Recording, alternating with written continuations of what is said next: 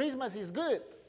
But Christmas is good not because we have the perfect gift or we give the bigger gift or because we have the best meal or because we have the best lights in the neighborhood. Christmas is good because Jesus was born. That is having the perfect Christmas. That's, that, that is what it means building the perfect thing. These are only just things. You know, that little baby, that little baby was born. I can only imagine moving the little arms and everybody else thinking, is that the king? no, I don't think that. That baby was the king. That baby is the one that came to die for you and to save you from your own and my sins. That's the perfect gift that I want. You know, sometimes when I build and I bring people to build union people that they don't go, they don't follow time. I have union break. Or they just you bring, you know, workers that they bring pieces one by one and you have to tell them, hurry up, come on, we have to finish. Because all this time we try, we dream to have just the perfect setting, the perfect Christmas. But I realize having the perfect Christmas means having Christ here my heart. Having the perfect Christmas is doing what Christ did for you and me. Approach someone, not only your family, approach a kid who probably is looking for a family, and for that kid, that's the perfect best. I mean, the best Christmas gift he can receive.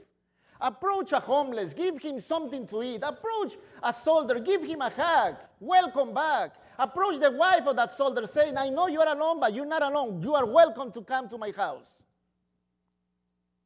That means building the perfect Christmas building the gift, bringing up the picture of image who came to die for you and me. That's the only way we are going to be happy. That's the only way we are going to have peace. That's the only way that doesn't matter what happened out there, you and me are going to know that we are safe in the middle of a crisis. You know what? Forget the blueprints. Guys, you did good. You did awesome. Look at this. Hey, the workers are out there. I forgot to pay them. But hey, they are out there. They did good. Everybody did good. I was the one who was in a hurry. You know what? Let's finish this whole thing. You guys build something great. I think you guys have something else. And I know you are ready to do it, right? Well, why don't we do it? Before, wait, before, why don't we do it? Before they do what they have to do, something simple maybe. I want you to think about what can you give as a gift to Christ. Because the baby was born. He grew up, he was a, a, grown up man, and he died on the cross for you and me and we always expect to have a good gift, what are you going to give to Christ? And there is a piece of paper. You receive a piece, a small piece of paper, just like a small baby. And that small piece of paper said, I give my gift to Christ, my gift to Jesus, something like that. After we do what we have to do here, and I leave this place, why don't you write something? What do you want to give? What's, what's your best gift for Christ? Write it. Say something there. And after you do that, when you before you leave this church, just come and leave it there in a manger, right there, where the baby was supposed to be born.